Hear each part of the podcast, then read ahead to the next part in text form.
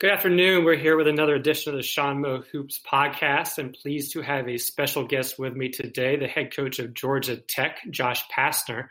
Josh, how are you doing today?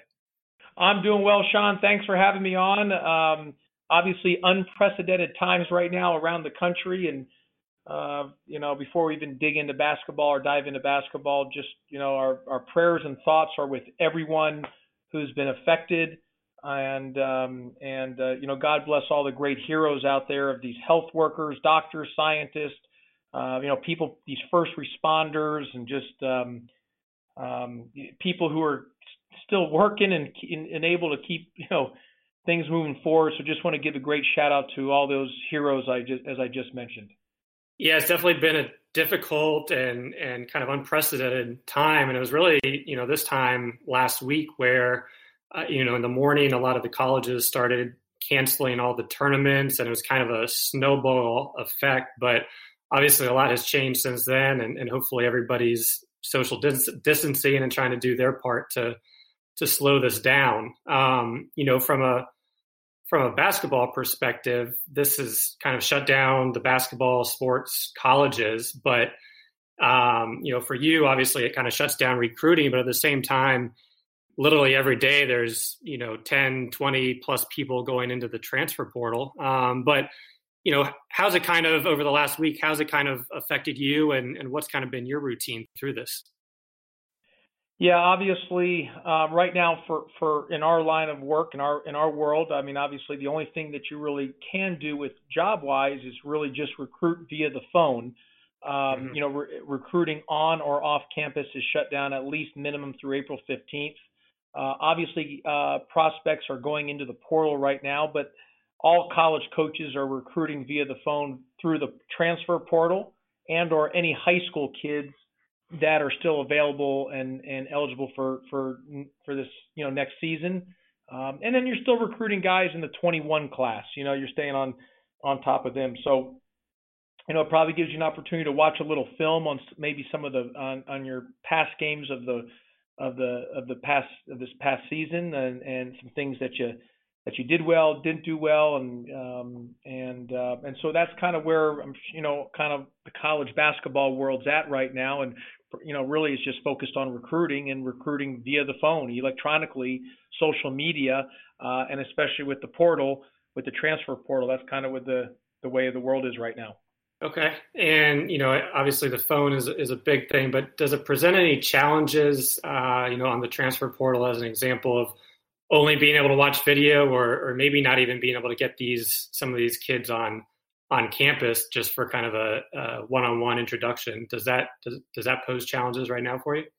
Well, I mean, it, it, it's obviously this is unprecedented territory for for all of us, uh, but um, but you know we're able to talk to them via via the phone, and you can FaceTime, and um, and you're able to get film, and um, but we're all in the same, you know, obviously right. the same boat you know, all mm-hmm. across the country, and we've got to follow CDC guidelines and whatever the the rules and regulations, and you know, obviously social distancing, and and and and no no reason for you know unnecessary travel and all those type of things. So.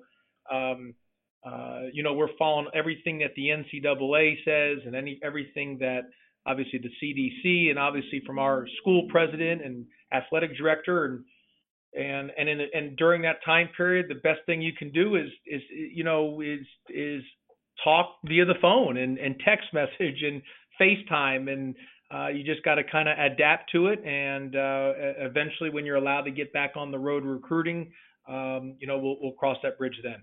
Okay, and I and I did get to read an article. I think it was from yesterday in the Atlanta Journal Constitution. It looked like you had still been doing some coaching just in in your own backyard with your family. Yeah, you know, I've got uh, three young daughters, and uh, you know, I tell you, you know, a month and a half ago when that tragic, tragic helicopter accident happened with Kobe Bryant, mm-hmm. his daughter, and the seven others, um, you know, it just it, it, it kind of took the world by a storm in a sense, just because it was just sudden, tragic, you know, um, just, you know, a guy like Kobe Bryant and his daughter and the other seven people just died way too young.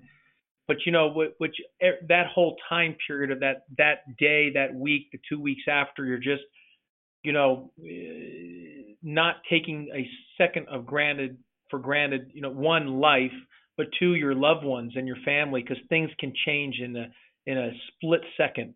Um, and and uh, so having the opportunity to be around my family and and to hug on them and love on them and um, you know it's you know you you just don't take those things for granted. And and obviously we're we're dealing with another um, you know uh, just a tragic thing going on around the world right now. So um, you do the best you can. And so I've I've been able to be at home more than I probably would have been and I brought my girls out and working basketball and been playing around with them. And and my daughters who are really into dance uh-huh. really got into basketball even though this is what I do for my living and it's a passion and I love what I do. They come to the games and they love our guys and and they love cheering for Georgia Tech, but they really didn't get into basketball until the tragic helicopter accident with Kobe Bryant um, and and and Gigi and the seven others. And part of that was because the amount of television I was watching, or they were watching, or stuff on their iPads. They were became really interested in Gigi and Kobe, and um, out of that, they really started taking a, an extreme liking of basketball and actually wanting to get into the driveway and me to teach them and them to get into it. And they've really enjoyed it. And so, um, um, you know, it's just it's been a real oppor- great opportunity for me to spend some time with them and uh, um, and to kind of have that, you know, uh, con- to try to continue to build that bond. Yeah, it was definitely great. You know, having that that extra time that you probably you know probably would not have had right now of, of being able to to do that and and you know obviously 2020 has been tough of you know first the Kobe news. I think that that's one area where everybody will remember where they were when they heard it and and just how tragic it was for the weeks to to follow. Then you know obviously the same with with everything that's going on on right now. Um, but just in terms of you know basketball and and for you you know you've been around in the game for a long time and i've always been interested for you in terms of, of how you got into it at such a young age uh, you know i know there have been a lot of stories about how you got started but you know i was reading you kind of started your own recruiting either website or article when you were you know real you know middle school high school age and then obviously uh, coaching AAU and and and moving that into Arizona but you know, how did your love for basketball first begin, and how did you kind of take that initiative to to do the recruiting or kind of you know go that extra step that a lot of kids wouldn't do? Yeah, you know, I've I've always loved basketball. I remember in fifth grade, I was watching the Lakers Celtics on one of those national networks, and I remember turning to my dad and saying, "If I can't play in the NBA, the next I want to stay in the somehow stay in the game of basketball." And I figured the next best thing to playing was coaching and I really put a lot of my energies towards that. Um, I, I worked hard. I was a gym rat. I was in the gym. I thought I was a good high school player, and of course, I worked my tail off to hopefully. You know, I wanted to play in the NBA, um, uh, but I also recognized there's a there's going to be a, a, a time where my competitive basketball was not going to advance past uh, too far. And so, you know, my dad had started the Houston Hoops. Uh, it gave me an, it was an op, really an opportunity for he and I to stay close and then uh, but to stay in basketball. And then it just kind of grew from there. And, and it was an it was a, a grassroots basketball team an AAU type of team. And um, I remember in in in those AAU tournaments 13 years old 14 years old 15 years old when guys would not want to be at the gym uh, instead of when our game was played, I would always want to go back to the gym, watch games, sit there, and just watch other teams. And I started doing a scouting report. And I used to send that out to a bunch of different colleges around the country. I called it the Josh Pastner Scouting Service. And when you look back at some of the names that I had and the scouting that I did, I did it as as in depth and detailed as possible. And I remember a couple of the college coaches wanted to buy the scouting report, but my dad had to tell him that he was only 13 years old at the time, so this was just more for fun. But it was great. I was just a gym rat, um, and and that was a great opportunity to to be around. You know, the the Houston Hoops gave gave me the opportunity to stay in basketball outside of high school basketball, and then it gave me the opportunity to coach eventually both boys and girls, and um, and to kind of run the program in a sense, and uh, uh, from all little details. And it was a great learning opportunity. And I was just very fortunate and some of the great times. I, I made a lot of mistakes as a head coach looking back at that point, and a lot of mistakes I made. I've tried to take it to my time as a head coach at Memphis and Georgia Tech to not make the same mistakes. Excuse me, to, to not make mm-hmm. the same mistakes. And part of that um, is just little things on dealing out of timeouts or whatever it may be. So um, um, you, you, you, you, you, anytime you can sit in that chair when you're, when you're making decisions on the fly as being a head coach, I don't care what level it's at. I don't care if it's third grade basketball. You know, it's totally different from sitting in that chair and having to make, being the head coach and making decisions. And so when you have that experience to do that, you make some mistakes along the way. So when you keep moving forward in, in, in the profession or in any time as a, as a head coach, uh, you live and learn from some of your past mistakes. So being able to coach the Houston Hoops, both boys and girls, is a great opportunity, a great lessons I learned, and um, and so that's kind of how I stayed in basketball. I mean, it's it's an incredible sport. I love my job.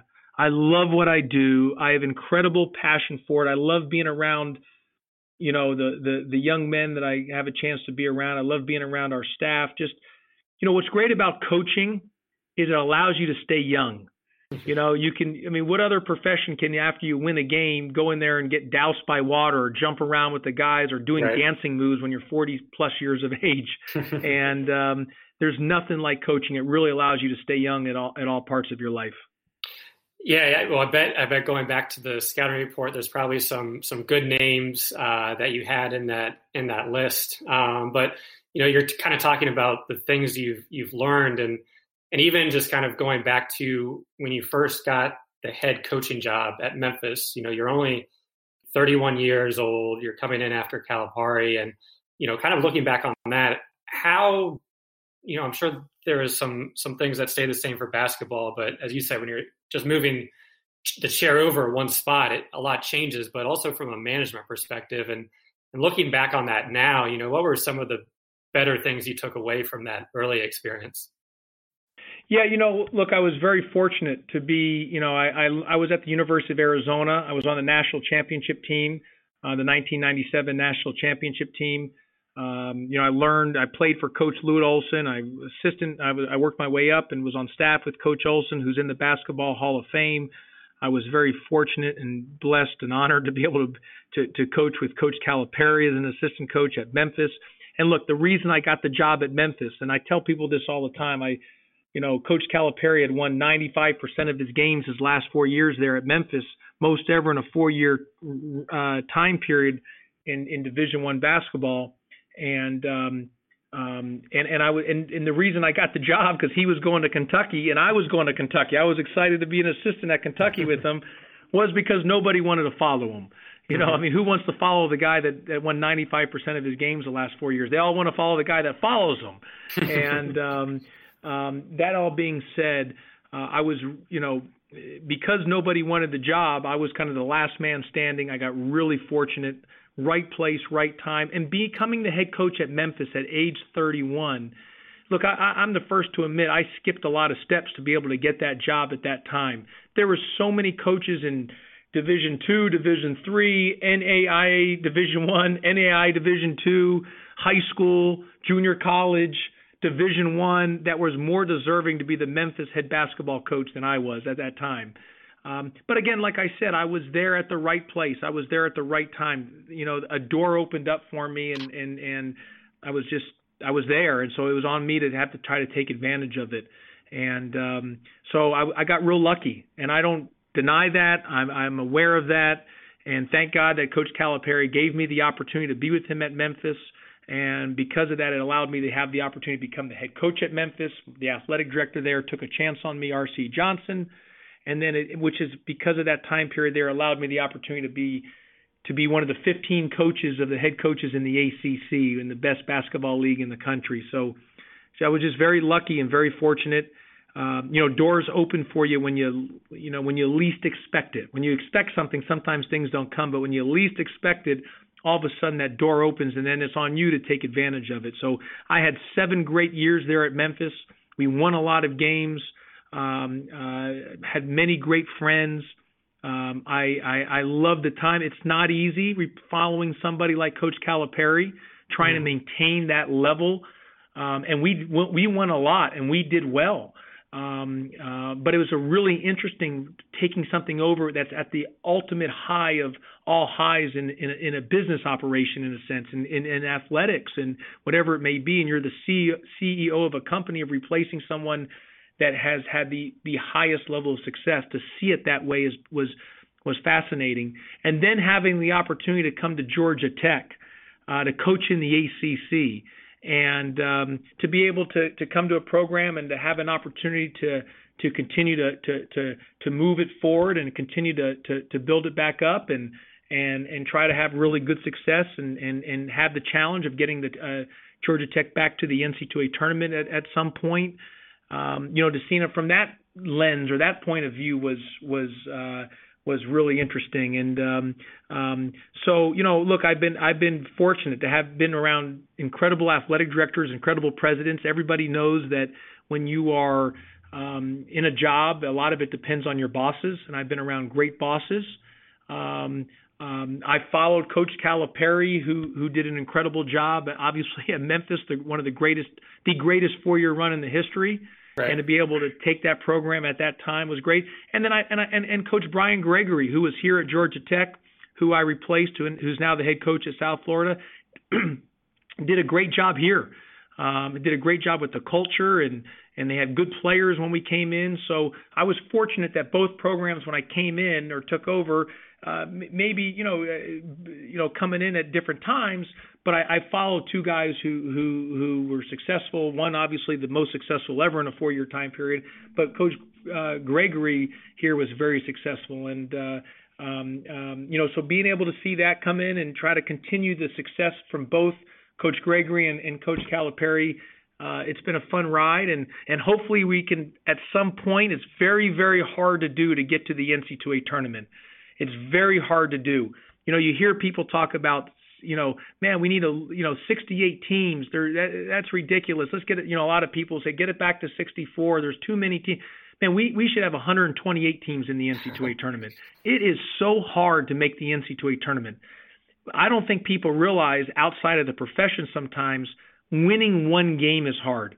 Every possession is hard. I call it EPIP. Every possession is precious. Mm-hmm. And and it's it's extremely hard to get to the NCAA tournament. There is so much competition. There is so much parity, and you're fighting like crazy every single day to get there. So, man, we're trying like crazy, and I'm hoping that the ball bounces our way next season, and we get a couple breaks here and there, and we have an opportunity to to, to put ourselves in a position to get to the tournament. Yeah, well, I, I think in terms of the the EPIP, you know, for me, I, am a UNC graduate and have been spoiled being a fan of, of that program. But you know, you go through a year like this year where for them a lot of the possessions did come down to a bounce here or a shot there, and it kind of reminds you of you know how important each game is and and how difficult it is to to really get each game. And all of a sudden, you can look and it can be four losses in a row, but those four could have been you know really close and could have gone one way one way or the other. So you know, definitely. Yeah, well, the, the, the the thing the thing is is first of all, and obviously, and you being a Carolina, a North Carolina fan, and um, you've seen it. I mean, Coach Williams uh, is one of the greatest ever to coach, regardless of sport. Um, uh, their teams, you know, they got really hurt uh, with the injury bug with Cole Anthony, and then um, the Harris kid got hurt as well too, and they had some other injuries along the way, and um, um, and also, I would tell you the ACC. I've said this many times. You can play really well in the ACC and still lose. That happens.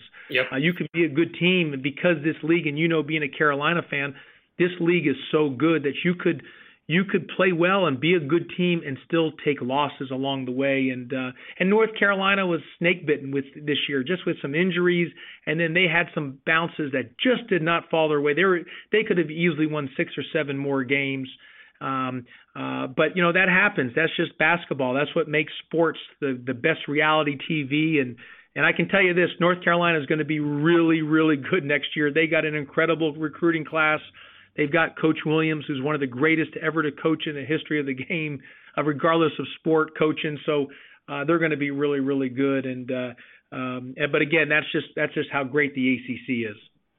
Yeah, well, I mean, I think you know, obviously, one of the teams they're going to have to worry about is you guys. And you know, at one point this year, in, in late January, you guys are, are three and six in the ACC, and then all of a sudden, you know, you you guys win, you end, end the season with, with four wins in a row and, and six out of your last seven, especially with some big wins against Louisville and and others. And you know, it's kind of crazy to think that you've already been there four years because I'm sure it's gone by really quickly, but you know, how do you take this team and and obviously you guys are going to lose James Banks, but um, you know, so far at least there should be some some really good uh, underclassmen returning, and then who you guys bring in. But you know, how excited are you for for next year, and and how do you kind of use this year to continue to build the program? Yeah, no, I mean, we, we we're going to definitely miss James Banks. We lose two seniors, James Banks and another senior, Shembari Phillips, but we're going to miss James Banks. He was a really good player for us. Uh, was a great defensive presence, and uh, especially later part of the year was really really good. So we're going to miss James. We've got some good pieces coming back, but you know, obviously every year is a new year. I mean, you you, got to continue to get better.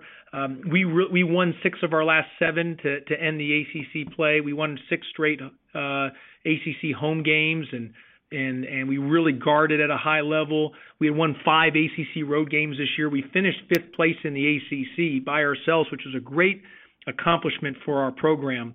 And uh, you know we were able to do some things here uh, in ACC play that hasn't been done here in, at Georgia Tech for ACC play since the mid 90s. So uh, we I was really proud of our young men. They they played their tails off and they worked their tails off all year long, and and I was happy to see some validation for them to for the success. And um, and I also recognize, you know, every year in the ACC is just a monster. This league is the best and um, um, you have to be really, really good, and you've got to get the ball to bounce your way here or there. There's a there's multiple Hall of Fame coaches in our league. There's multiple blue blood programs in our league. I, I, I like I tell people in the ACC, you've got Louisville a blue blood, Duke a blue blood, North Carolina a blue blood, Syracuse a blue blood. I think Virginia's a blue blood. What what Tony Bennett has done, considering the wins that he's had since he's been there, you got to consider their program a blue blood. And then Leonard Hamilton and Florida State, they probably don't get the respect that they deserve nationally, but they are really good. You just take those six teams Take those six teams out of the league for a second, and you take the other nine remaining. I mean, just that nine and started a conference. That's one big time, big time basketball conference. I mean, you're talking schools like Notre Dame, Miami, uh, Clemson, Boston College, uh, Wake Forest, North Carolina State, um, uh, uh, Pittsburgh. Uh, who else am I missing there? Um, you know, I mean, you're just, you know, I, I know I'm missing a school. Georgia Tech is obviously would be one of the nine. I mean, I'm missing another school there. Uh, it's might be Wake, uh, Wake Forest. Did I say Tech? Wake? I, I might have said Wake, oh. but um, but that being said, you, you you get the point on that, and um, that that the league, Virginia Tech, that was the other one, Virginia, Virginia Tech. Tech. You take those nine. Um, and just form a league of, of those nine. That's one heck of a basketball league. And then you include the other six those five blue bloods and Florida State to include the nine I just mentioned. What a league. Man, I pinch myself to think that I'm a coach in this league mm-hmm. incredible. It's awesome. You don't take it for granted. What a blessing. Really, really cool to be able to be part of it. And um, it's, it's the best league in all of college basketball. And I think it was, I guess it was two years ago. It was one of those ACC roundtables that that aired during some of the halftime games, and it was a lot of the ACC coaches with David Padgett, who was just starting and everybody was going around and, and giving advice. And I think, you know, you mentioned of, you know, every night you're playing a Hall of Fame coach or a Hall of Fame, you know, uh, one of, you know, a great team and, you know, just how difficult it is, but at the same time, how great it is to be, to be a well, part of that. It's it's it's it's it's amazing. It's you just you don't you pinch yourself. You don't take it for granted. I mean, to be a head coach in the ACC, just I mean, it's it's just it's it's a real honor and blessing. I mean, think about it. Mike, you know, Coach K, Mike Krzyzewski, Hall of Famer. You know, Roy Williams, Hall of Famer. Um, Jim Boeheim, Hall of Famer. Um, Tony Bennett, uh, if he he stays on his track, is going to be in the Hall of Fame. I mean, come on, he is. Chris Mack, they're going to win so much there. He's going to be he's going to be in the Hall of Fame. Leonard Hamilton should be in the Hall of Fame. He should be nominated. I mean, the winningest coach in Notre Dame history, and he should be in the Hall of Fame one day is Mike Brey. Um, think of the job that Mike Young at Virginia Tech has done at at Wofford before coming mm-hmm. to Virginia Tech. Uh, Jim Larrañaga pr- should probably be in the Hall of Fame one day. I mean, look at him. And and and I mean, guys like Kevin Keatts at North Carolina State and Danny Manning, they're great coaches. Coach Christian at at Boston College. I mean, he might be one of the best offensive minds in the game. He's incredible. Um, and um, uh, you know, you just you you you just go up and down the line of of the schools here. I mean, Coach Capel, what he's done at Pittsburgh, and their team's going to be really really good um, uh, next season. Uh, and he, you know, he's building that program up. So you've just got, you know, an, an incredible uh, um, uh, group of coaches and just incredible people and really, really great players. And um, you know, you're just you're you're just it's every night you're competing, and there's there's just no nights off. There's just no nights off uh, in this league, and that's what makes this league uh, so special. Yeah, definitely in terms of the, the strength and as you said, no no nights off. And you know, a big part of staying competitive and, and being one of those top teams goes to recruiting. So I guess I'll just kind of end with one final question. And I'm a big recruiting junkie, and I know you love love recruiting, but you know, how is you know, I don't know if you have a recruiting philosophy, but when you're going to evaluate players, what you know, what are you, I guess two questions. One, you know, what are you and your staff really looking for, and then and then two, with the Atlanta area and Georgia in general being so talent rich, but at the same time having to kind of, you know, everybody in the ACC you just mentioned, a lot of them want to come into Georgia and, and recruit players. And then you have the SEC as well. So you really have two conferences kind of focused on the area. Um, you know, how do you, how do you try to, you know, carve out your own stake in, in the state and, and continue to recruit at a high level? Yeah, and I and I, and I also want to mention because I don't did I mention I don't know if I mentioned Clemson. Have I uh, mentioned Clemson in the nine team league and then Brad I think? We skipped them.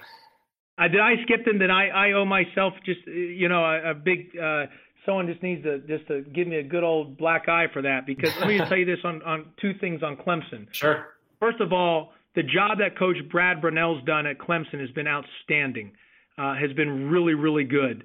And um, I mean, he takes the team to Sweet 16. He's the winningest coach in the history of Clemson, and their team is really good. Their team is very well coached. They have great players, um, and they're and they're just really good. And think of who they beat this year: Louisville at home, Florida State at home, Duke at home, and on the road at North Carolina. So I apologize uh, to not include Clemson on the previous uh, response because and there's so many teams in this league, but I, I, I want to give every coach their due and every team their shout out. So Clemson and and and and like I said, Coach Brownell is one of the best coaches in the entire country, and what he's done uh, there as a winningest coach. And like you said, in this league here in in Atlanta, everybody recruits in Georgia. Mm-hmm. You've got the foothold of the SEC. You got the foothold of the ACC. The Big East comes in here and recruits. The Big Ten comes in here and recruits. The Big 12 comes in here and recruits.